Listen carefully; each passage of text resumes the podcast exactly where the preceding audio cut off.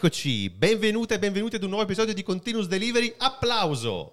Ah, Stavo facendo... Eh, mi- eh, Impreparato, ti ho colto impreparato. Esatto, ci sta. E come vedete dalle nostre magliette, tra l'altro siamo in puntata speciale Microsoft oggi, dedicati a Microsoft.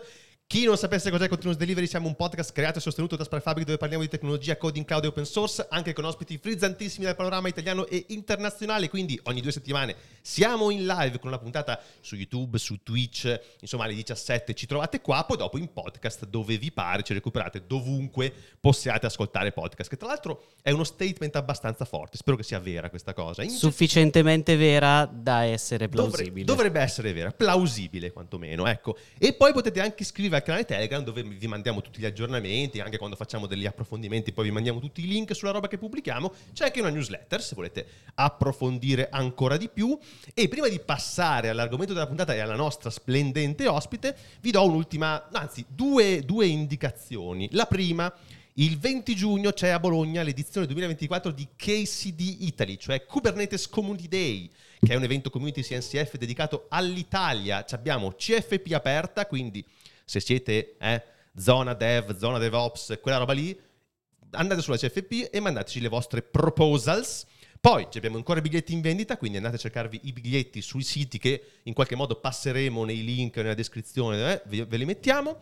E eh, c'è ancora spazio per gli sponsor, quindi se volete sponsorizzare c'è anche spazio per gli sponsor. Noi naturalmente ci saremo, quindi siateci anche voi. La seconda cosa che vi dico è che eh, il nostro podcastone è partner Codemotion, quindi in questa partnership ecco, abbiamo delle cosette che possiamo offrirvi a voi care ascoltatrici e cari ascoltatori, il regalino frizzantino che abbiamo oggi sono 5 biglietti premium gratuiti per la Workshop Fest del 19 e 20 marzo. Cosa sono i biglietti premium gratuiti? Oltre ad avere l'accesso a tutti i workshop, ci avrete l'accesso alle registrazioni, l'accesso anticipato alle risorse e repository di ogni speaker e il certificato di partecipazione.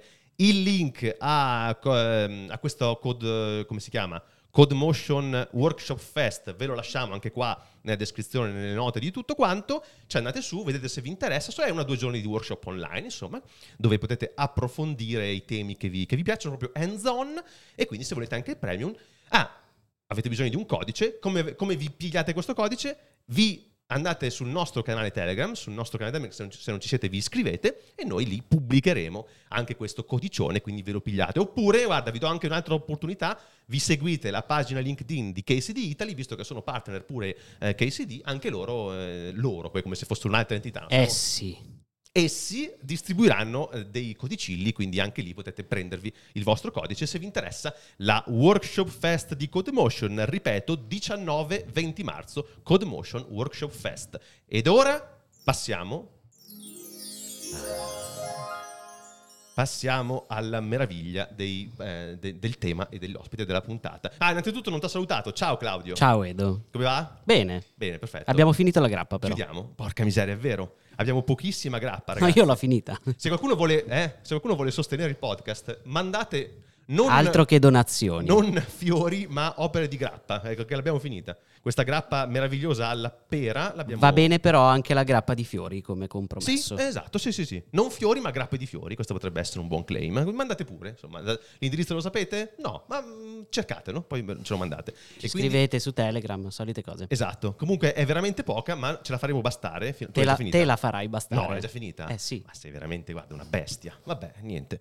Allora, finalmente ti ho fatto aspettare, guarda, 5 minuti, troppissimo. Sì, sì, va bene. No, però, no, no. no, no. Però, finalmente ora ti introduco. Quindi, benvenuta per la prima volta in questo consesso a Codrina Merigo. Grazie, ciao Edo, ciao a tutti. Ciao, ciao, ciao. Wow. È un piacere vederti qua. Come va? Come va? Bene, bene. Bene, bene, bene. Sempre bello essere a Milano.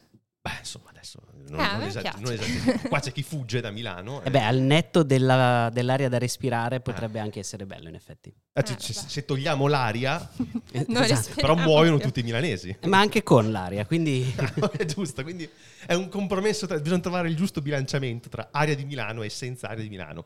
E quindi insomma ti, ti piace venire a fare una visita. Tra l'altro sai qua siamo vicini proprio al, al centro Microsoft per eccellenza, del, proprio la Silicon Valley valle italiana. Sì, sì, siamo proprio qua a due passi da...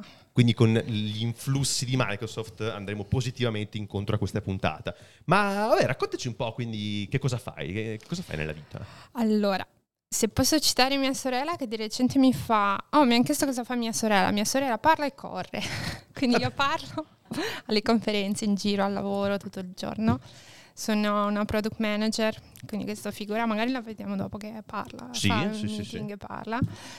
E anche una speaker da qualche anno a questa parte, ex Microsoft MVP e comunque molto appassionata del mondo Microsoft e sviluppo. E oggi parleremo, parleremo tanto di mondo Microsoft, anzi in particolare di tecnologie Microsoft con cui te lavori, perché parleremo di .NET, anzi di una roba che si chiama .NET, ma se ho capito bene è arrivata dopo, cioè si è, si è innestata nel mondo .NET, però prima era un altro mondo, era un po' separato, no? Maui. Era un Sì, qualcosa di... ehm, Era Xamarin, era questa startup che poi è stata proprio acquisita da Microsoft nel 2016 più o meno. E quindi adesso parte del nuovo ecosistema, ha cambiato anche nome. Uh, Xamarin poi, se l'avete visto, poi se qualcuno sa da dove arriva il nome, troviamo un premio. C'era um, questa appunto questa startup che aveva sempre come um, mascotte una scimmietta. Ah, C'è questa scimmietta carina che a me ha aiutato molto durante il lockdown perché ho fatto un po' di conferenze off- offline, quindi tutte su Twitch avevo la scimmietta lì davanti e sembrava che parlavo a lei. bellissimo, E giusto? quindi adesso vabbè ha cambiato nome, mal- multiplatform app UI. Poi mi fa ridere perché ho proprio una slide puntata con Maui, l'isola, no? Perché si chiama Maui, però eh, gli acronimi sono sempre belli, Sì, quindi sì, ce sì. li teniamo. Poi gli, è- sì, gli è venuto un acronimo bello anche, giusto? Quindi Sì, Maui. ogni tanto escono bene. Sì, ti fa anche, insomma, ti fa venire pensieri positivi. E, beh, Diego tra l'altro ci dice che è utente Mac e Linux, quindi ti ho dato un task che non puoi, che non puoi O completare. forse da esterno lo vede senza bias e può in Giusto. qualche modo... Perché c'è questo bias che oggi si può sviluppare soltanto se sei su Linux o su Mac, ma è totalmente sbagliata questa cosa. è Infatti io per anni ho sviluppato da Windows. Eh, anch'io, con eh, soddisfazione peraltro.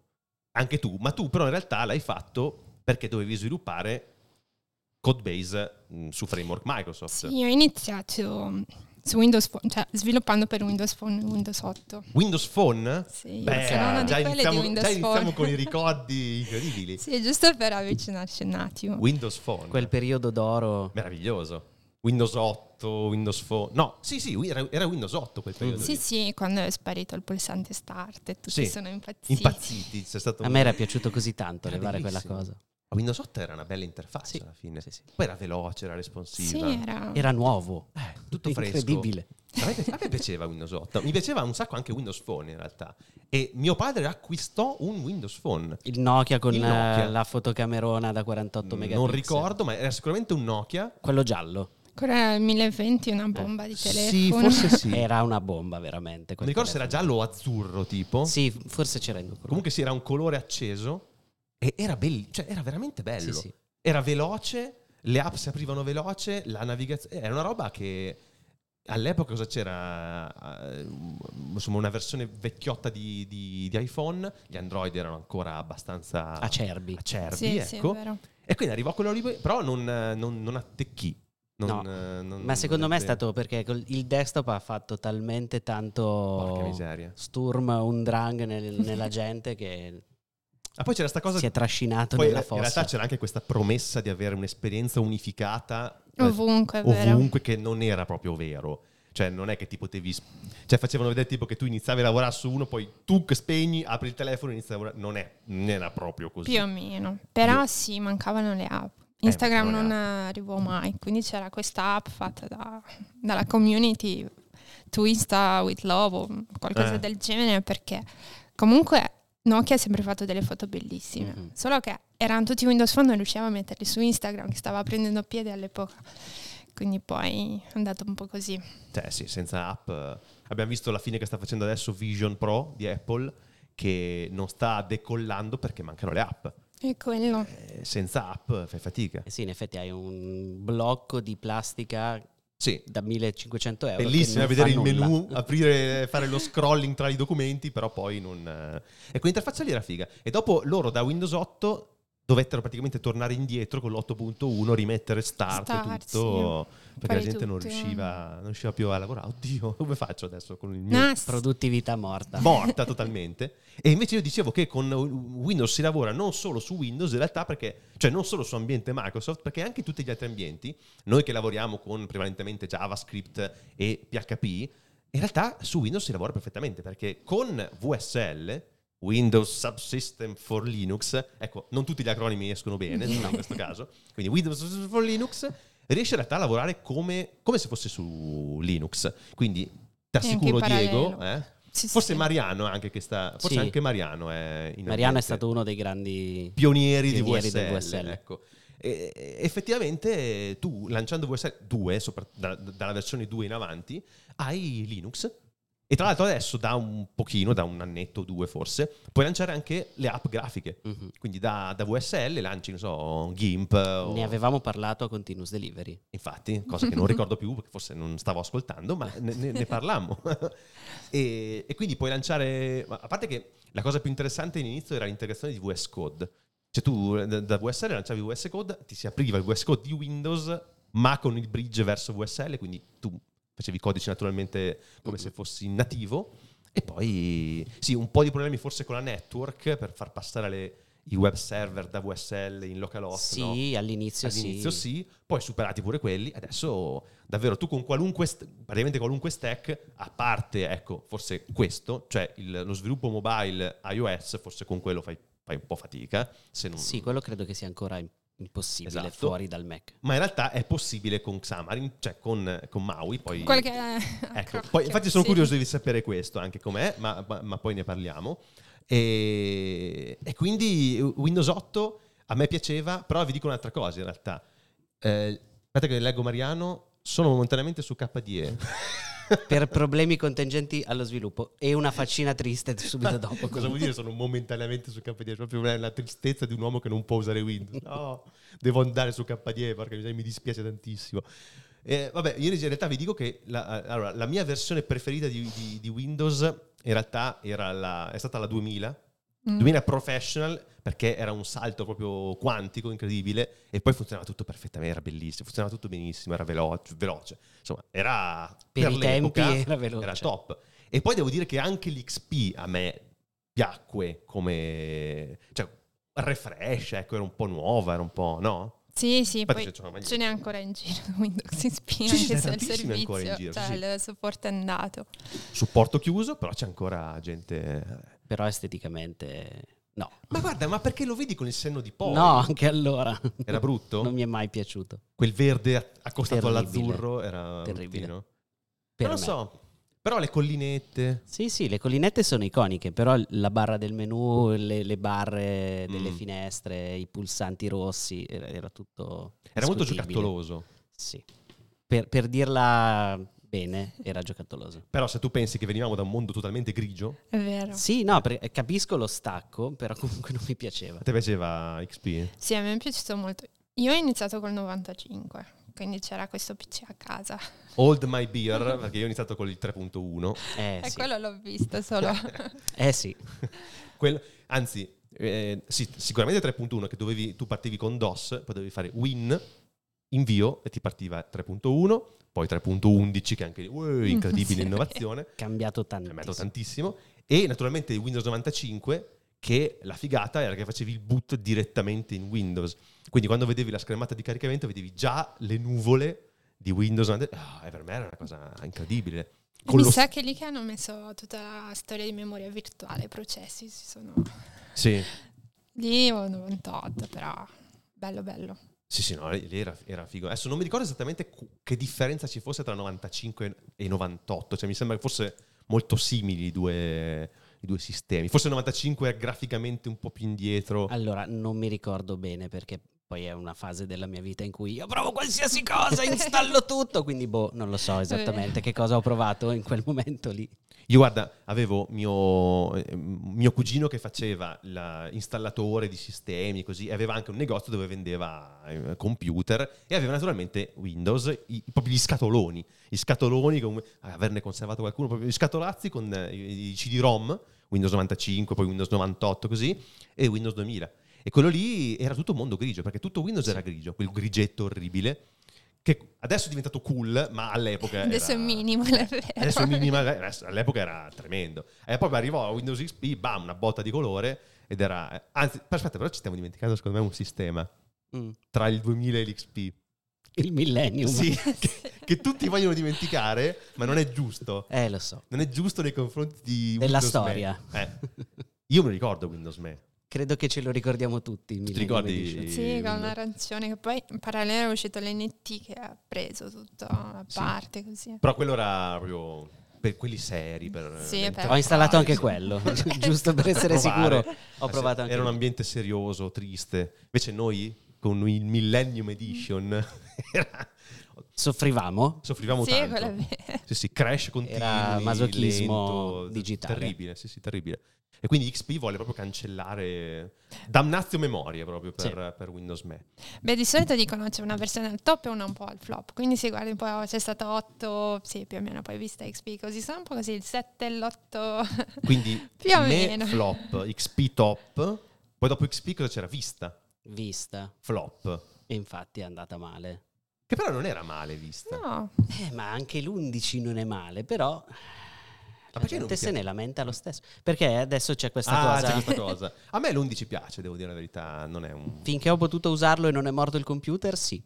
È che è, è esoso di risorse l'11, cioè vuole tanta RAM, vuole tante robe, quello sì. E poi c'è, questo, c'è, queste compatibilità con i vecchi sistemi, quando tu apri le, tipo, i, il pannello di controllo, di controllo. in realtà sotto è ancora... Eh, eh, quello ancora di una sì. volta. Vabbè, ma loro devono rimanere ancorati al passato. Sì, no? Però comunque, vista, bel sistema, perché... Oh, poi con l'accelerazione 3D avevi le, eh, le, finestre con lo sbarluccico, il translucido che vedevi dietro le cose. Eh, quella era una roba... Cioè, vi ricordate la sofferenza di fare già quella roba lì su, su, Linux. su Linux? Sì, con Compiz con e compagnia bella. Sì, sì, mi ricordo tutto. Un dramma totale. Invece lì, tac, di solito, proprio anche nella schermata di installazione te lo faceva. Oh, ti sbatteva in faccia le capacità grafiche della tua scheda. Eh, tu lì, lì, potevi godere un po' del, del tuo PC. Cioè, oh, ho un PC da 2000 euro, ma te lo posso vedere. Usiamolo. Ho le finestre translucide. Mamma mia, quella roba. No? Brutto? no, mi distraeva. Distraeva? sì, ma non so perché. Eh, perché era un bel effetto e quindi continuavi a cambiare tab, a cambiare finestra, a cambiare cose. Eh, poi potevi cambiare i colori delle finestre, ti scambiava in trasparenza. Oh, secondo me è tanta roba. Adesso rivalutiamo il Vista, che è stato ingiustamente penalizzato. Poi il 7, vabbè, il 7, devo dire, gran sistema il 7. Lì, lì era cambiato. Sì. Tanto. Si era tornati un po' più all'osso, però mantenendo alcuni effetti grafici carini, così quello fu un bel sistema. Poi arriva l'8, bam! L'8 a distruggere tutto, a fare insomma, una rivoluzione del, dell'estetica, che poi lì era pensato anche per i tablet soprattutto. Sì, era il momento in cui... Vabbè, facciamo i Surface. Avrai, avrai, un solo device per tutto. Per tutto, sì, sì, sì fisso, mobile, mm, tablet, a, te- a, letto, in macchina, tutto. Ma che poi il problema è che lì sono arrivati troppo presto. Perché eh, se fossero arrivati sì. adesso, adesso, che hanno il Surface con la tastiera, mm-hmm. sarebbe perfetto. Sì, sì, è vero. Però Ma all'epoca... già lì c'erano questi tablet che le attaccavi alla tastiera, no? Però erano anche un po' pesantini Eh. perché per far girare Windows su questo tablet. Erano pesanti. E poi, i se mi ricordo bene, i Surface che facevano girare quella roba con anche la tastiera costavano parecchio. Sì. Sì, Cioè non è che dici erano, ale, la diffusione eh, globale. Mm. Quindi se arrivassero tipo oggi con quel tipo di interfaccia, forse eh, andrebbe, andrebbe un po' meglio. E invece infatti sono tornati a... Poi è arrivato il 10, hanno saltato il 9, non mi ricordo perché. Perché hanno saltato il 9? Eh beh, ma ci sono t- tante Sono le teorie. urbane. Allora, a livello di file system dicono che non potevano perché eh, era già diciamo preso nel 95-98, no? Quindi il 9 non lo potevi molto usare. Ah. Poi sempre marketing anche per le ricerche, per i crawler, per Google, se cercavi Windows 9 Ah, ok. anche adesso. Poi Non so se c'è un statement ufficiale, diciamo. C'è però- una, una decisione imposta dal reparto marketing. Eh, penso un po' di sì. Eh, io avevo sentito pure la questione del il 9 non si poteva usare perché doveva essere crescente da 95 a 98, quindi sarebbe dovuto essere 99, ma non era più il 99. Eh, sarebbe, sarebbe stata un- una bella uscita, però Windows 99, così punto in bianco. E siamo nel... 7, 8, 99. 999. Poi lo 999. mettevano a testa in giù, era Esatto. 666, era un Mamma dramma mia, per il no. Era marketing. comunque drammatico. No, niente. Vabbè, No. quindi abbiamo saltato Windows 9, siamo andati a Windows 10. Bello. Bello, Sì. bel sistema, rivoluzionario, anche lì. E infatti, base installata mi sembra molto grande. 11, non piace a nessuno, però non so. È lì. Che cambiamenti hanno fatto? Hanno messo la, la- la barra In mezzo. in mezzo e poco altro. Non è che sia tutta sta Che differenza. puoi comunque rispostare. Comunque dove vuoi. spostare. Adesso non è che ci Hanno imparato da Windows 8 a dire noi la, la mettiamo in che mezzo, volete. se la volete spostare fate, fate voi. Vabbè, vabbè, vabbè. Oh, abbiamo fatto un po' di Amarcord, dai, su Windows. Mi piace ogni tanto andare a ricordare Windows, che comunque è un buon sistema. Eccolo qua, Windows XP Professional, scaricate con il mio codice sconto referral. Allora, e invece c'è mh, da parlare di sviluppo su ambienti Microsoft, in particolare .NET. .NET, sì. E- Allora, Tu sei Dot- sviluppatrice .NET o eri sviluppatrice, visto che oggi sei più sul management? Eri- sei, sei arrivata dallo sviluppo .NET. ah, io ho sviluppato in tante cose diverse. In, in particolare .NET sì, sempre un po' diciamo in famiglia Microsoft. Ok. Lavoravo come consulenti, quindi potevo andare dalle ultime tecnologie o a Visual Basic. Che poi eh, che bei ricordi realtà- anche di Visual Basic. Hai bei ricordi? Non credo che qualcuno abbia dei bei ricordi di Visual Basic. No, è che però mi divertivo a mettere le robe sull'interfaccia. Parleremo anche di Visual Basic, credo. Ma Visual. .NET è una famiglia di, Sì, di linguaggi, eh. di framework. Ma cioè non c'è un... dot- Cioè .NET oggi è il core praticamente. C'è .NET Core, c'è .NET Framework, Ah, tante cose. Adesso attualmente siamo alla 8. È un cross framework con cui puoi sviluppare di tutto, veramente di tutto, da gaming, IoT, robe per mobile, web, cloud, proprio Mm. tutto quello che vuoi. non so se danno fastidio i braccialetti. No, i braccialetti no. Non danno fastidio sulla tastiera. Ok. Meno male. Scusa, faccio una no- nota tecnica. eh. Ehm, quindi .NET ti dà eh, librerie per sviluppare su ambienti Windows, ma non solo, in realtà perché c'è anche per Linux adesso Sì, sì, anche per Linux. Dall'8 mi sa che ufficialmente su Linux. Prima c'era Mono, che Sì. adesso mi sa che non c'è più. Sta andando, sta andando. Non c'è più. Però dall'8 son- sono- mi ricordo che l'anno scorso abbiamo visto proprio il lancio dell'8 che c'è anche per, per Linux. Mac invece non, non preve- non prevenuto. Beh, è sempre op- open source, quindi la community già in passato aveva fatto qualcosa per Linux. Penso che già non ho guardato. No, no, no. Guardiamo però. Secondo sì, me, mm, qualcosina in Ma sai che secondo me sono mondi che non si toccano. No, No, infatti. non ho molto, però. Ok. Filosoficamente cercano di restare separati. E .NET lo usi quindi per applicazioni desktop, per creare applicazioni desktop. Desktop, eh, mobile. Io sono più sul mobile. Sì. Ehm, però con Maui puoi creare dallo stesso progetto, stesso codice, sia web che mobile. Eh, infatti adesso vediamo, vediamo Maui. Eh, però .NET quindi scrivi C Sharp, C Sharp, F F Sharp, Sharp e Visual Basic. e Visual Basic. Che esiste Per i- ancora. Ma Visual Basic è lo stesso che esisteva vent'anni Guarda, fa. è una vita che io non lo uso. Visual Basic, mi ricorda proprio i linguaggi, quelli che ti insegnavano a scuola. Dopo, dopo, dopo Turbo Pascal, praticamente il passo dopo era Visual Basic. E infatti, comunque, è lo stesso tizio Sono che ha quelli, creato. sì, sì. È quello che ha creato Visual, eh, Turbo Pascal, poi è andato a creare quello. Poi c'era, poi io sono appassionata di leggende, dicevano che c'era, vabbè, il C, il C++, e quando hanno fatto il C Sharp è tipo un C++ di quattro volte. Ah, Se metti più, diventa uno Sharp. Poi tutte le battute su, sai, sviluppatori dei canali C Sharp, per questo noi abbiamo occhiali, quelli, sai, Questa l'ho letta. Canon C Sharp, bellissimo. Bellissima, sì, sì. Però adesso comunque con le nuove, mm, con il Copilot, noi, allora io eh, uso più Visual Studio proprio come ambiente completo. Che non è VS Code, è proprio E poi- Visual Studio. Sì, sì, che è tutto lì. Esatto. E poi c'è eh, Visual Studio Code, che è l'interfaccia con tutti i pacchetti, tutte le plugin che puoi installare, quindi ti aiuta molto adesso Sì. rispetto a quando ho iniziato io, dovevi prenderci Sì, sì, i sì. libri e tutto. Quindi sì, ci sta. E, e invece, quindi, per lo sviluppo mobile, loro hanno praticamente inglobato Xamarin e è uscito questo nuovo framework, diciamo, che si chiama Maui, Maui, sì. Che, vuol- che significa multi multi-platform API. API, multiplatform API, ok? Che quindi dovrebbe voler dire ambiente per lo sviluppo multipiattaforma di applicazioni. Quindi, se ho capito bene, con Maui tu puoi realizzare delle applicazioni per il desktop, quindi per Windows, oppure applicazioni per mobile, quindi per Android e iOS. E anche per le TV. E anche per le eh, TV. Quelle di eh, le Tizen della Samsung Ah, e anche per Linux, anche lì supportato dalla community, quindi la stessa applicazione puoi avere vari target. ok. Poi devi stare attento magari un po' alle cose di piattaforma se vai a usare certe cose, però se è un'app semplice non devi fare molto. Ok. E come, in che linguaggio si scrive? Eh, C Sharp, anche qua.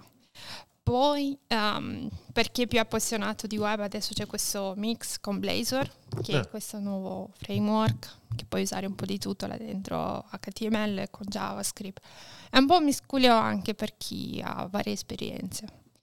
E dipende un po' come la gente è abituata. Io uso XAML perché io appunto ho iniziato come sviluppatrice web, quindi HTML, colazione, pranzo, cena. XAML. Zammel. Che, che- che esatto, che la Wikipedia italiana riporta come Zammel, quindi non- non- non so. Bellissimo. si inventa una Z dove non esiste. Quella in English riporta XAML Sì, sì, o proprio... XAML, non lo so.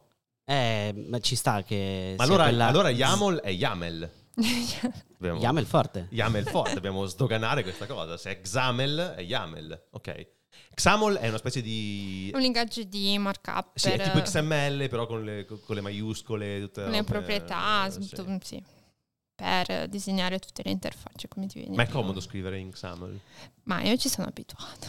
Perché alla quando vedo codici XAML è proprio un coacervo di, di tag Sì. XML uno dentro l'altro, non è che sia proprio leggibilissimo. eh, però- Però è un po' come l'HTML, no? In passato mettevano tutto non so, in vero, una sì, table, sì. adesso metti tutto in una grid, metti div, che qua sono comunque... Sì, sì, no, è vero. Se lo pensi come cose, HTML ci può stare, alla fine sono dei tag, ok. E poi scrivi C Sharp per la logica. per la il logica, business per il codiante. Però puoi fare tutto in C Sharp, creare anche l'interfaccia per...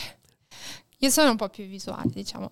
Eh, ma ehm, tu dicevi che può supportare anche Blazor, quindi tu puoi scrivere l'interfaccia anche in Blazor, quindi quello c'è è TypeScript, Oddio, O Blazor? Non l'ho usato No. ancora. Penso JavaScript. JavaScript o... Vabbè, penso anche JavaScript. TypeScript perché è il mondo Microsoft, quindi immagino di sì. Quindi tu puoi scrivere un'interfaccia per il web e poi usarla anche per, eh, Sì, sì. per mm, Maui. lo, um, Quindi puoi fare cro- cross piattaforme, cioè puoi farti un sito web che poi ti diventa anche è un'applicazione app. web che poi diventa su mobile, su tablet, dove vuoi. Ok, e, mm, ma per sviluppare un'app con Maui, tu- quindi tu usi Visual Studio, Sì, però puoi usare anche Visual Studio Code ma loro ti- Line. e le cose tipo la build, il debug, queste cose qua, te le, ce le ha integrate Studio? Visual sì, in Studio? Visual Studio ha proprio il workload per Maui. Quando installi Mm. Visual Studio c'è il workload base, poi c'è quello per Maui che ti dà tante cose e mm, poi se vuoi sviluppare per Android magari ti scarichi un po' di emulatori e così provi oppure ti attacchi direttamente al telefono Android con USB. E poi la cosa che dicevamo prima, per sviluppare su iOS hai un Mac in rete e non lo vuoi usare. Aspetta che adesso ne parliamo, che prima c'è HTML più C Sharp, sì, Blazor. Davis che ti dice C Sharp, Blazor scrivi C Sharp nel front ah, C Sharp nel front-end, capito? Sì, un C po' come il vecchio. Razor che era anche lì in passato. Però ormai fanno anche tanti misculi proprio perché comunque HTML lo puoi usare come, come ti pare. Anche Dirge ci suggerisce Blazor HTML più C Sharp. Quindi se ti piace C Sharp, insomma, Blazor, perfetto. Ma allora, eh, Maui, sviluppi scaricando in editor Android, quindi immagino che ti, ti scarichi le SDK di Android come faresti con lo sviluppo, quindi Android Studio, con, con l'editor, e si integra in Visual Studio. Sì, allora tu da Visual Studio ti scarichi proprio l'SDK, ma è un po' trasparente, basta che hai tutti i pacchetti dietro le quinte e poi non vedi niente, diciamo. Ok, e da, da, stu- da Visual Studio puoi lanciare una build dell'applicazione e la vedi sull'emulatore. Sì, ti scarichi gli emulatori che vuoi, poi ti parte l'emulatore proprio con un processo a parte, cioè il Sì, tuo sì, sì. emulatore lì, puoi fare build, puoi fare debug, ci sono anche delle nuove feature, il hot reload. Ah, quindi Hot Reload infatti carino. È bellino proprio, poi l'hot restart perché quando sviluppi magari su mobile ogni volta, in passato dovevi buildare tutto, creare il pacchetto, mandarlo al device, aspettare l'installazione. Invece adesso fanno un po' un delta delle modifiche ed Sì. è molto, molto più veloce. Sì, sì, sì, quindi hai l'hot reload, quello è comodo. Però c'è il tasto dolente di iOS. Cioè tu sei su ambiente Windows con l'emulatore di Android e te la cavi. Come fai con iOS? Ah, con iOS ehm, ti serve sempre un Mac perché sono Per forza. due non- cose diverse, però sai magari il Mac fisso come ce l'abbiamo qui, il mini Mac, o anche un Mac nel cloud. Mhm. ehm, quindi tu da, da Visual Studio per Windows, se sono nella stessa rete, riesci proprio a collegarti al tuo Mac e invocare i simulatori. Anche lì però sul Mac deve aver installato Xcode, Mhm. Certo, perché vabbè, eh, purtroppo. lì ci sono tutti i vari simulatori iOS. E- ed è bello che tu lo invochi da Windows e hai tutto là. E volendo puoi avere tutto in parallelo, l'emulatore eh, di Android, il simulatore di iOS, eh, i device attaccati proprio con, la, mm, con l'USB e far partire anche l'app Windows, quindi tutto da, da un unico computer. Ma eh, tu ti ricordi li- i La dolori di sofferenza, sì, Xcode? assolutamente. Sofferen- Ma sai che ho, ho- ho sentito dei, dei programmatori iOS parlare così in podcast, dire che dopo un po' Xcode ti... Ma è la sindrome di Stoccolma. è vero. non è che diventa attira- bello, è che è la sindrome di Stoccolma. Sei Eh, so. talmente dentro che dici, eh, però, quasi so, quasi. ti, ti attira in questo mondo brutto dove a un certo punto però ti senti a casa e quindi vai Sì, tranquillo. sì, sì. Ma ci credo che anche la- il, il continuo uso crea una specie di callo su cui appoggi il resto dell'esperienza senti e, dici, comodo. oh vabbè. eh, Però in realtà non sei comodo, perché stai No. soffrendo ma non lo sai. Sì, esatto. Eppure, guarda, Xcode continuano a farlo, uguale, non è cambiato niente, Niente. negli ultimi dieci anni, continuano a fare quella roba, però piace a qualcuno. Invece noi, vedi, in ambiente Windows abbiamo il nostro bello Visual Studio Code, tutto... No, anzi, Visual Studio, tutto Visual Studio, embeddato, poi il Visual Studio debugging. E c'è anche Visual Studio for Mac. eh, mi sa che un po' sta scomparendo in favore di Visual Studio e basta, che funziona ovunque. Però anche da lì Visual Studio for Mac riuscivi a fare più o meno le stesse cose. Però Xcode ci sem- serve sempre, serve sempre aggiornato. Sì. cioè, aggiorniamo sempre l'Android SDK, Xcode, un bel po' di cose per stare a passo con eh, la Ma poi invece-. Poi invece il processo di pubblicazione dell'app lo devi fare a mano, a parte, o hai integrato qualcosa in Visual Studio? Mm, quello che è integrato in Visual Studio ti aiuta um, nel compilare magari il manifest, cioè su And- Android che c'hai uh, il pacchetto, il Sì. binario, poi il manifest. Adesso c'è anche, um, perché prima era un XML, tu devi dire tutto quello che ti usa, se, cioè che l'app usa, se hai bisogno di internet, tutte quelle cose lì. E lì se sbagliavi una cosa non, non ti funzionava più, magari lo mandavi a Google e ti diceva che, che manifest è quello. E mm, adesso c'è il mm, visualizzatore. uh, per iOS c'è l'info list che è simile, Sì. anche lì devi dire tutto, magari l'orientation, i permessi, tutto quello che usa questi- queste cose. Poi da Visual Studio ti, ti genera i pacchetti che poi mandi agli store, incroci le dita che poi te la pubblichino su, sui store ufficiali. Quindi comunque tu da Visual Studio puoi lanciare le build eh, dei sì, pacchetti. sì, lanci tutto, basta che sei in modalità release. Quindi, Ok, sì, sì. vabbè, sviluppi in debug, poi in release sistemi tutto, i certificati. Ma è connesso direttamente con gli store? Cioè dal, da studio No. puoi fare il caricamento? No, devi farlo poi a mano. È connesso quando fai... um, perché per iOS serve sempre il developer account per Sì, poter firmare sì, tutto. Quello è connesso con i certificati, però non puoi... Devi sempre Caricare, devi sempre caricare tu. Sì, ecco, sì. per chi magari non, non è addentro al mondo mobile c'è tutto un, un disastro. Non entrateci. No, no, vabbè, per carità. Dopo, secondo me una volta che... Interessante, Ma dai. sì, cioè una volta che superi lo scoglio iniziale, capisci un po' come muoverti, va bene. Sono, sono tante cose da sapere perché comunque sul telefono hai tutti i sensori, tutte le cose che Mm, puoi sì. usare. Le devi- capabilities. Sì, mi piace questo. Sì, cioè non è come lo sviluppo web dove tu rilasci una cosa, la carichi su, poi se non ti funziona, beh, oh, scrivimi nel supporto e vedrò. Tanto fai, fai F- reload F5 e, sei forse a posto, forse fuori funziona. Invece no, mobile eh, devi, devi farti un bel manifest dove chiedi quali sono le feature del telefono che vuoi utilizzare, l'utente ti deve dare i permessi. Questo In realtà sì, questo no. quella è una rottura che però ha un grandissimo senso. Cioè, Sì. per la sicurezza, per la privacy, per tutto quell'aspetto Eh, lì, certo, è una cosa che in realtà sul web manca. esatto. Cioè, su web ci sono anche lì un po' di Sì, capability. però, cos'è, però non è così No. enforced No, di- no. per Però c'è forza. la cookie policy. Puoi, Eh, puoi fantastico. fare reject dei cookie. C'è Diego che ci ha chiesto. Abbiamo già parlato di Blazor, Diego. Mi spiace. Eh, ti sei distratto proprio quando stavamo parlando di Blazor. Io, anzi, volevo il tuo intervento che mi spiegasse come funziona, cosa c'è Blazor. E invece eh, ti sei lasciato fregare e mi hanno detto altri che è C Sharp. Eh? Potevi intervenire, Diego. Invece mi hai lasciato solo, mi hai abbandonato mentre parlavamo di Blazor. E comunque passiamo oltre perché abbiamo già parlato di abbastanza di Blazor, basta. E noi in realtà veniamo dal mondo React Native, che è una specie di competitor, se ho capito bene a questo punto, di, di Maui. Sì, sono un po' visti così. Allora, la, la principale differenza di Maui e anche di Xamarin è che non usa, diciamo, uh, layer intermedi. L'accesso alle API è tutto diretto, invece altri framework, poi React magari me lo dici tu che io non l'ho usato molto, ma usano questi incapsulamenti per andare a fare tutto eh, l'accesso.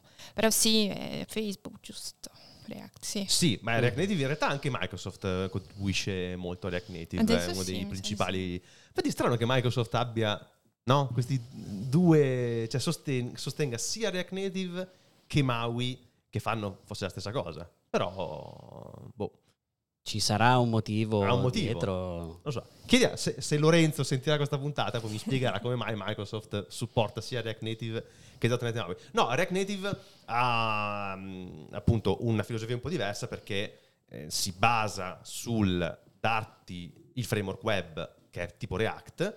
Dopo questo framework web che diventa praticamente JavaScript, se lo fa girare su un suo core, questo core gira eh, su- un- in, un, processo sul- sull'app, sul telefono, che poi chiama il- le, le API del telefono, quindi fa un, un passaggio tra il tuo front-end e le API del telefono. Quindi non è una chiamata diretta, ma c'è questo layer intermedio. Quindi tu se vieni dal mondo React web, più o meno riesci a paracadutarti abbastanza comodamente. Sì. ecco.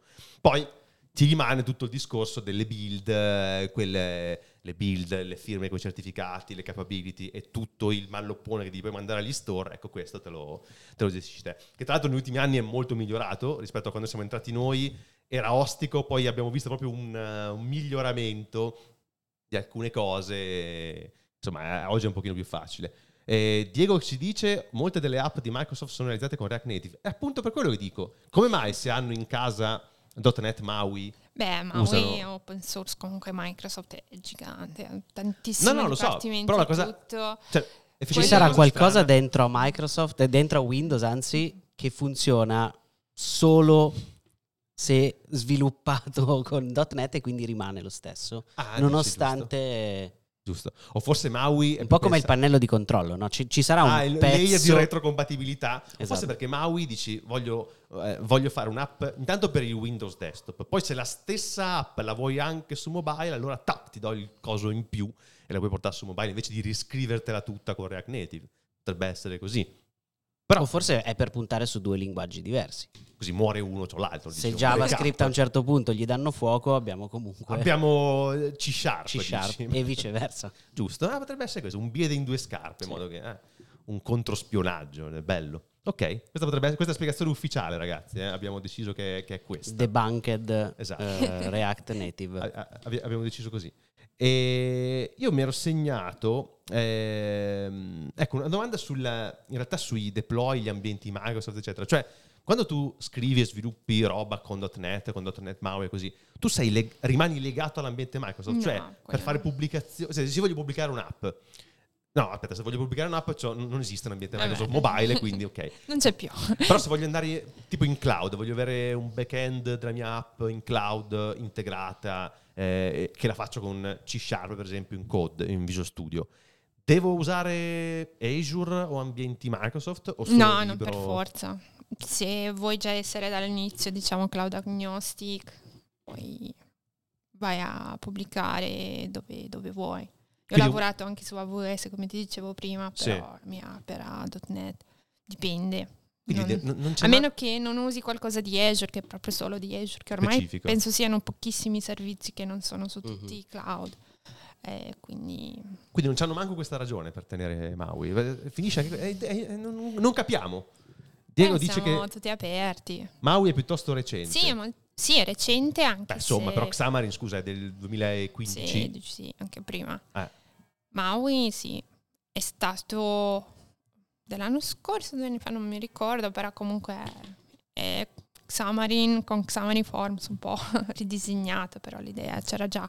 Mm. E parte tutto da Mono, quindi anche lì eh, Mono, non so di che anno è. Eh, E anche lì c'era la 15 anni fa, scimmietta, quindi se il premio perché si chiamava Xamarin ed era da questo tipo di scimmietta strana, quindi c'erano tutte le scimmie, anche Mono, sì, se vi ricordate il logo, Della scimmietta? scimmia, gorilla, non so. No, guarda, non mi ricordo il logo di Mono. mi ricordo Mono perché serviva in ambiente Linux per far girare qualcosa. Se tu volevi far girare un'app Microsoft in ambiente Linux avevi bisogno di installare Sì, Mono. è runtime, Eh, sì. come runtime se no non ti girava. Però mi ricordo solo questo di Mono, poi non, non frequentavo. No, neanch'io. Se molto. tenevo separati i due mondi, Windows per giocare e, e Linux per Bello studiare. così. no? Facevo- Io l'ho usato per lavorare e studiare. Eh, ma perché tu poi eh, lavoravi in ambiente Microsoft, invece io ho sempre lavorato in ambiente PHP e JavaScript, quindi non, non Vabbè, frequentavo Chiaro. fino a VSL. Quando è arrivato VSL ho detto finalmente posso tornare. Posso avere solo un Posso computer. avere solo un computer.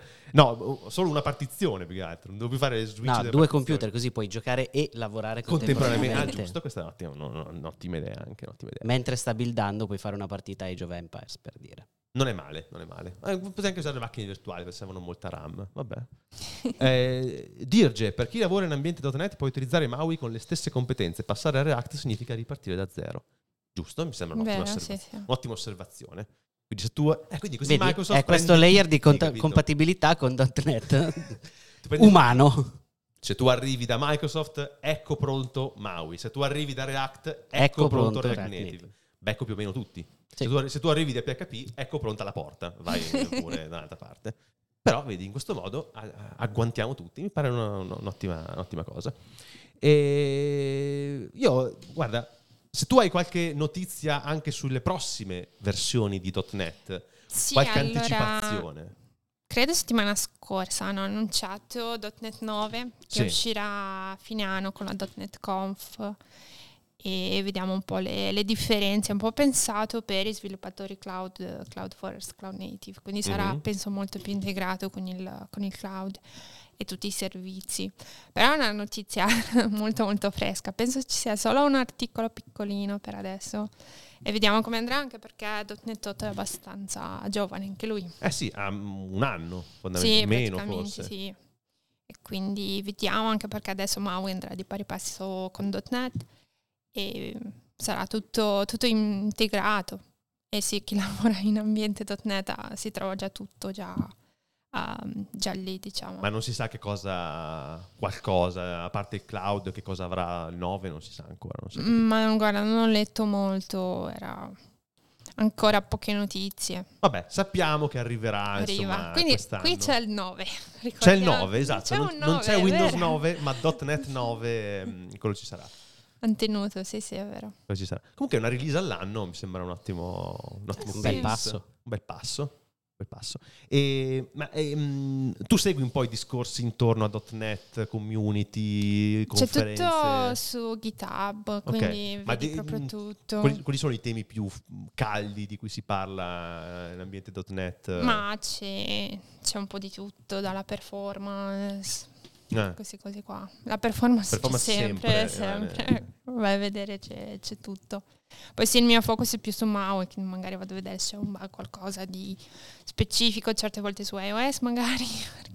iOS sì, è loro sempre quello più complicato. un po' complicato. fanno di testa loro certe volte. Però sì, Maui è sempre lì, anche lui.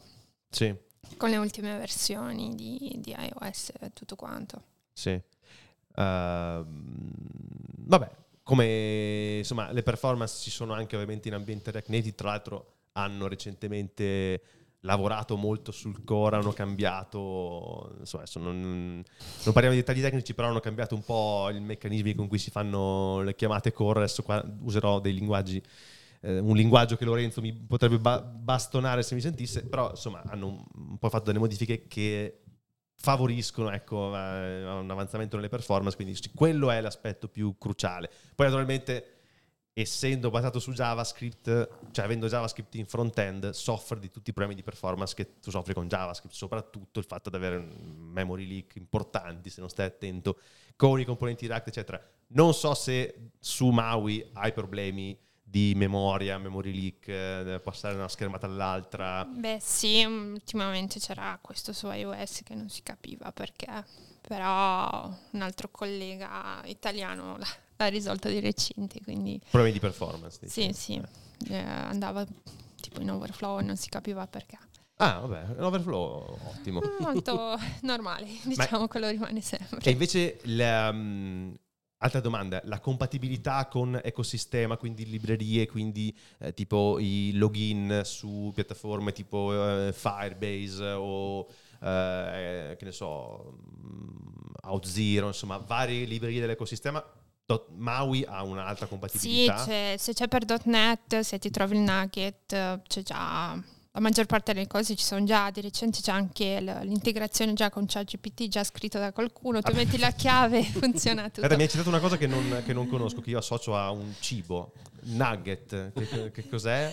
È un sistema di rilascio di questi diciamo plugin. Okay. So, in ambiente Windows tutto è un nugget package, quindi su questo canale tu puoi creare questi pacchetti che li usano tutto, un po' delle mini librerie okay. con, con, integrazioni, quindi magari per usarle mm, devi mettere un mini setting, mettere le tue chiavi poi ti dà un sacco di... Ok, quindi c'è un repository di pacchetti. Sì. Tu hai bisogno di integrazione con la libreria esterna. Vai lì te lo cerchi. Nugget e ti scarichi. Sì, che non spero, sono quelli da mangiare. Spero, esatto, spero che uh, la, il software che gestisce tutto questo si chiami come minimo KFC o Chicken. Mac. KFC Mac sarebbe che... un po' difficile da usare, però. No, Mac non si può usare. No. Non si può usare, che ci prendiamo KFC, un'altra loss. KFC, sì. però KFC, che in realtà sta per Kubernetes. Esatto, front-end, front-end core. Esatto. Nugget, e quindi un pacchetto si chiama Nugget. Sì. I due sono nuggets, possiamo eh sì. dire. Non ci ho mai pensato, per me è così naturale. Sì. Perfetto, possiamo, possiamo Poi per, per, Maui ci sono tanti tool, tanti plugin della community, Comunque open source, siamo sì. sempre in, in, open source, quindi c'è community. E, c'è già, diciamo, anche tante cose che puoi già usare gratis, pezzi di UI, senza dover Com- eh, ok, UI library, componenti, eccetera. Sì, Quindi, vabbè, siamo comunque nel, in un ecosistema di pacchetti. C'è il community toolkit che lì ti trovi magari, non so, visualizzatore PDF da integrare. Ci sono tantissime eh. cose ogni volta. Qual è un tasto dolente? Lo so. Dolentissimo. No, figurati. Cioè, Però sì, di recente l'hanno, uh, l'hanno messo, diciamo, open e funziona per tutti. Quindi tu vai lì, mm. ti installi tramite il nugget packet, poi te lo cerchi esatto. e lo usi. Comunque, nugget packet o bucket? Perché a questo punto diventa Bravissimo. ancora più... Un è nugget bello. bucket, eh? giusto? Comunque su un pacchetto che si chiama visualizzatore di PDF non, non mi basta che sia scritto funziona, ecco, non mi basta. Que- su questo contesto particolare voglio qualcosa di più, voglio delle prove intanto. Una certificazione europea che funziona. Esatto, voglio proprio qualcosa di molto forte sui visualizzatori PDF. Cioè ho, diciamo che ho un trascorso che mi, mi dà, mi, mi necessita di qualche prova in più sul funzionamento di questi visualizzatori, anche perché tra Android e iOS c'è parecchia differenza nel come vengono trattati i PDF, quindi diciamo che... Eh, se qualcuno mi dice... Ho fatto un esempio bellissimo, però è recente, diciamo. No, vabbè, mi immagino. Il, ma il PDF, il PDF sono un dramma in generale. Sì, ma perché, non, ma perché, non, dovrebbero essere usati per quello per cui li usiamo oggi? Vero. Sono dei file per la stampa. Vero. Andrebbero usati per quello. Anche perché PDF significa printable document format. Esatto, e, e per quello funzionano. Perfetto, esatto. Per tutto il resto per cui li usiamo, no. E infatti sono diventati un jolly. Adesso sì. quando vuoi mandare un documento tu fai il Perché, PDF. e lì la cosa è stata che il PDF non era modificabile sì. dal 99% della gente. Sì. Mentre il documento doc sì. E quindi è stato esportiamo tutto in PDF, così non si può cambiare, non si può modificare, non cancelli il testo, non si sformatta. Però sul non si sformatta ho anche qua delle eh, obiezioni. Ai tempi non sì, si perché c'era un solo lettore. Esatto. C'era Acrobat Reader esatto. e basta. Poi, eh, visto che è diventata una necessità poterlo vedere dal cellulare, poter firmare, poter compilare, poter tutta quella parte che inizialmente non era prevista. Abbiamo fatto come ha fatto Windows. Abbiamo costruito layer di compatibilità esatto. sopra il vetusto e abbiamo creato questa roba che abbiamo sì. oggi, da cui non riusciamo a uscire, peraltro. No. Infatti, stampa, anche in, in, ambito governativo fanno circolare i PDF con le parole, eh, diciamo, con i top secret sotto, mm, eh, come si chiama? Con l'evidenziatore nero, sì. Eh, nascosti, eh, redacted, esatto, col nero, però in realtà sotto si vede. Se selezioni il testo, si cioè, vede tutto perché non certo, sanno queste cose. Perché non è modificabile, a meno che tu non ah, vada con ci dicono che era portable document format. No. Bravissimi noi con i acronimi. Fake news, fake news. Eh, mi, mi, oppongo, vado subito a cercare. Voi parlate d'altro intanto che io cerco. Sta di fatto che era un, un, formato pensato per la stampa. Aspetta, aspetta, aspetta, vado subito a cercare. Ah, che miseria. Vabbè, cambiamo argomento. allora, ehm... parliamo di altri acronimi. Grazie, Siphon, che mi fai notare i miei errori. Eh, comunque, vabbè, comunque, Printable mi sembra, mi sembra più adatto. Scusa. Sì, descrive meglio il suo, il suo uso e la sua finalità, finalità di utilizzo.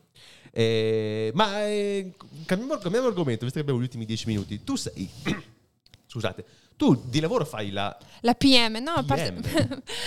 Pensavo proprio a acronimi per... perché sono product manager, non project manager. Esatto, P cosa sta per? Portable, portable manager. Vabbè. Beh, va molto in giro per fare la speaker.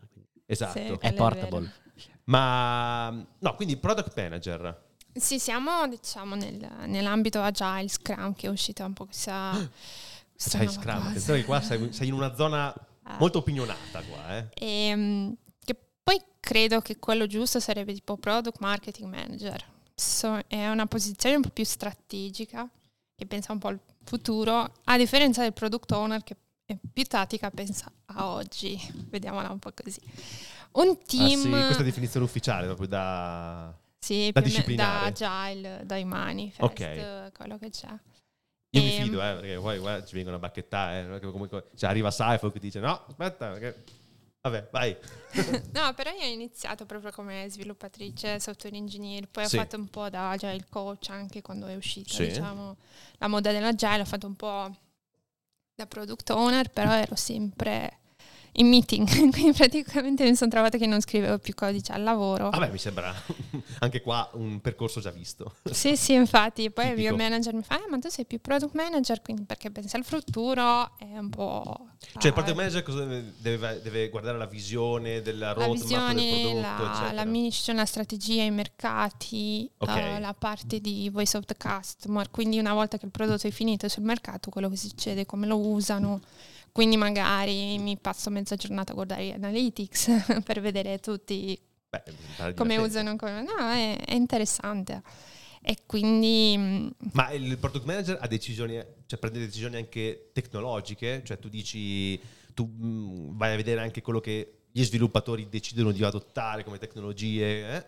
Mm, Quindi rimani un po' vicino al codice? Direttamente, però io siccome ho fatto la transition, sono molto tecnica, poi... Mm Uh, il team lavora sempre su Xamarin, adesso su Maui, quindi magari diciamo, capisco quello che mi dicono, che è anche il bello di, cioè, lo sai anche tu, di parlare la stessa lingua, quindi non è che sì, mi possono sì, parlare sì, un po' uh, generico. Non ti possono fregare, questo no, è il problema. Tu...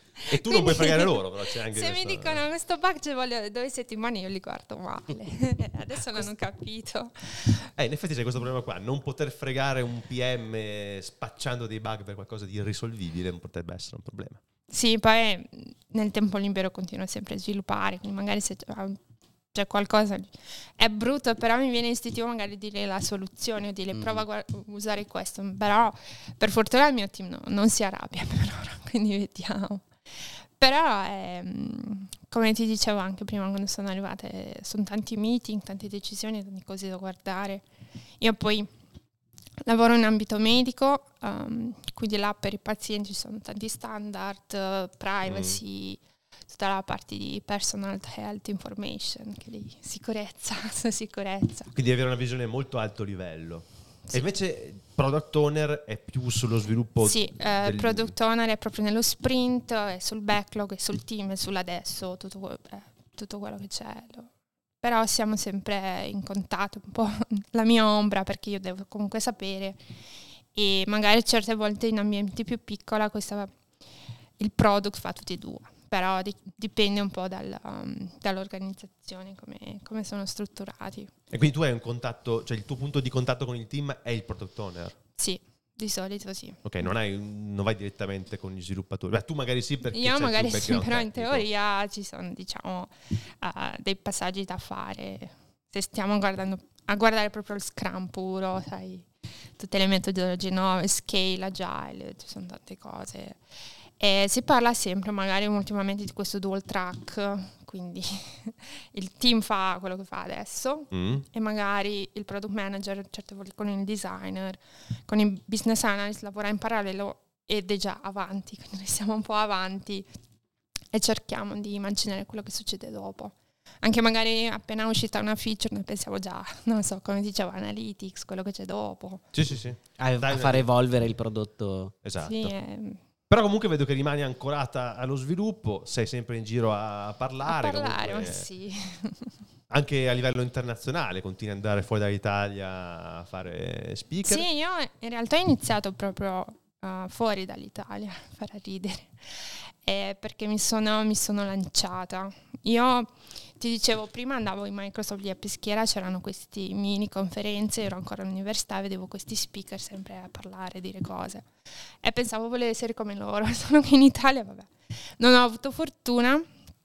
C'era una call for paper in Germania, sempre su ambiente Xamarin, e lì mi sono lanciata e da lì non ho più smesso, sono più di sei anni che sono in giro. E infatti noi ci siamo conosciuti l'anno scorso a, a Berlino, Berlino We Are Developers, ci siamo conosciuti lì. Sì, sì, poi mh, vabbè, durante la pandemia ho parlato anche alla .NET Conf 2020, dovevo andare in America, però vabbè, abbiamo fatto da casa come tutte le conferenze, però è, è divertente. Non, non, riesco a stare dietro tutte, ci sono tantissime conferenze e, e, ogni tanto faccio anche da coach su questo sito codingcoach.com sì.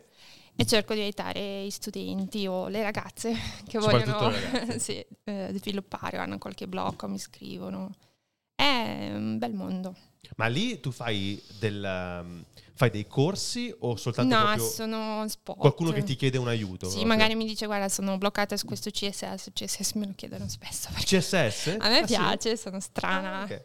No, no, io capisco perfettamente. Oppure no, magari... Ti spesso, io chiedo fammelo tu, questo però. sì, ecco. Anche questo è tipo di, il mio tipo di richiesta su CSS è qualcun altro lo faccia. In genere sì. io. In genere tu, esatto. Però sì, su, su questo sito. Ma tu dici giovani eh, programmatrici soprattutto, ma tipo liceo, università? Sì, di solito liceo, università cioè, sono molto più... giovani, non ancora lavoratrici, insomma. Sì, poi dipende anche su questa piattaforma, trovi un po' di tutto. Però ma magari italiana? Eh, no, credo sia internazionale. Si chiama? codingcoach.com Mettiamo poi magari la risorsa coding coach, intanto me lo segno. E, e, lì proprio vai a fare una richiesta, cioè, um, ti viene un po' assegnato dal sistema, vai a vedere se... Però magari certe volte ti fanno delle domande generiche.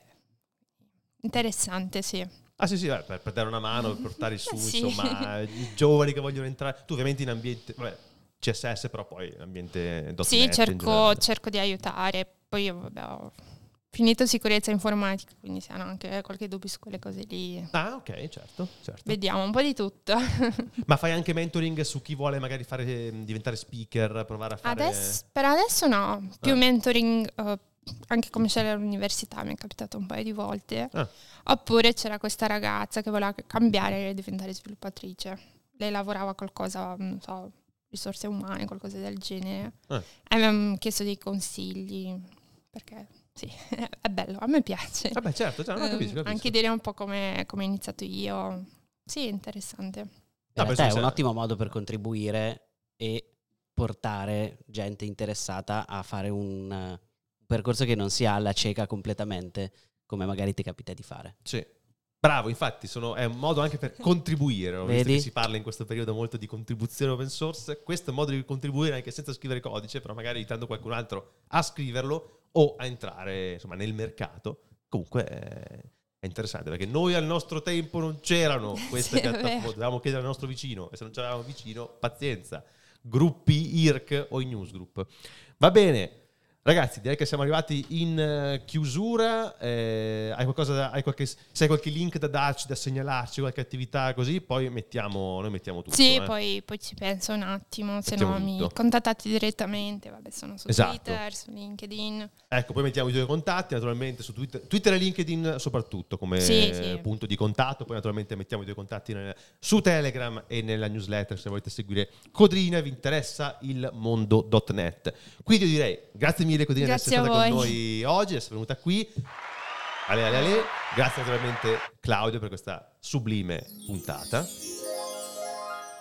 E naturalmente grazie a tutti quelli che ci hanno seguito in chat, anche pieni di opinioni oggi. Mi piace, mi piace andare anche. Eh? E come sempre, anche grazie a Edo che hai condotto la puntata. Grazie a me, grazie a me. Ci vediamo esattamente fra due settimane, però con una sorpresa che non vi svelo ma, ma, che dovrete seguire Telegram per scoprire che cos'è. Esatto, seguite Telegram per scoprire perché stavolta davvero sarà una cosa speciale, particolare, nuova, nuova che non abbiamo mai fatto. La vedrete. Tra due settimane, il 5 di marzo. 5 marzo. Ho azzardato fortissimo no, no, è 5 la data, marzo. è giusta. 5 marzo, solito orario. Vedrete. Seguite e vedrete. Ciao, alla prossima. Ciao, a presto. Ciao. Ciao.